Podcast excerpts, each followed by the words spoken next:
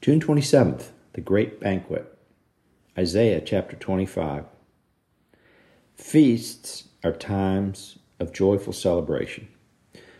Through the prophet Isaiah, the Lord has promised a great one for all believers when Jesus Christ returns to reign on his eternal throne on Mount Zion in Jerusalem. And reading from Isaiah 25, "And in this mountain the Lord of hosts will make for all people a feast of choice pieces, a feast of wines on the lees, of fat things full of marrow, of well-refined wines on the lees. And he will destroy on this mountain the surface of the covering cast over all people, and the veil that is spread over all nations. He will swallow up death forever, and the Lord will wipe away tears from all faces.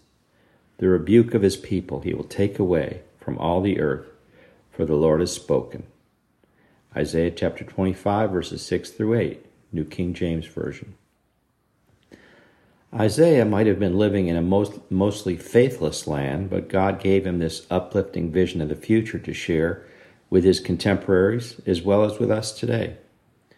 A great feast will be given when the kingdom of God arrives, spreading out over the whole earth upon Christ's return.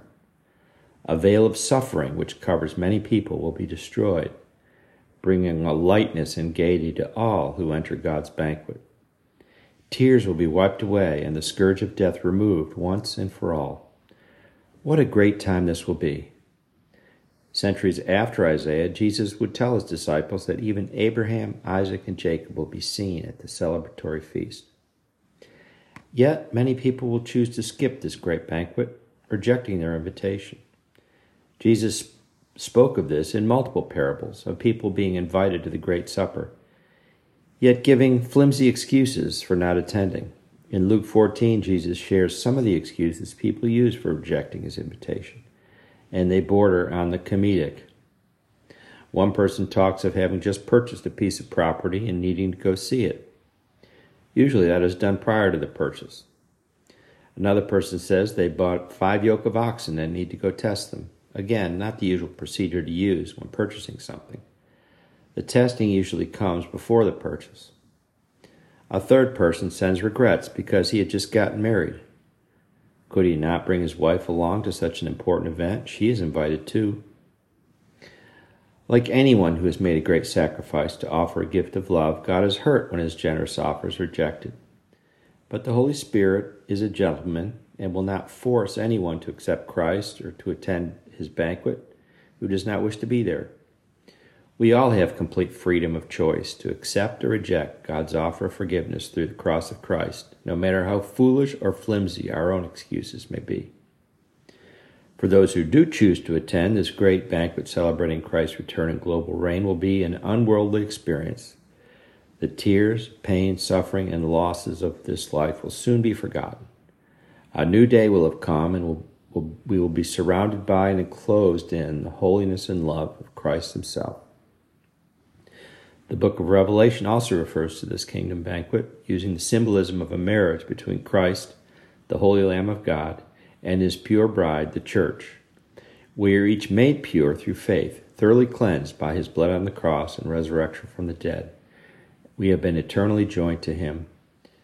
The Apostle John writes in the book of Revelation, "Then he said to me, 'Write, blessed are those who are called to the marriage supper of the Lamb.'" Revelations chapter 19, verse 9. We are all invited by God to attend this great supper. The only question is, will we choose to be there?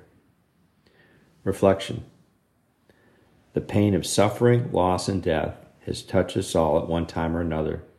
This is not the life that God wants for us. Christ came the first time to restore us to a holy relationship with the Father, with abundant life. Jesus will come a second time to fulfill his promise of a world without tears or injustice, establishing an eternal, joyful kingdom which will begin with a great and wonderful banquet.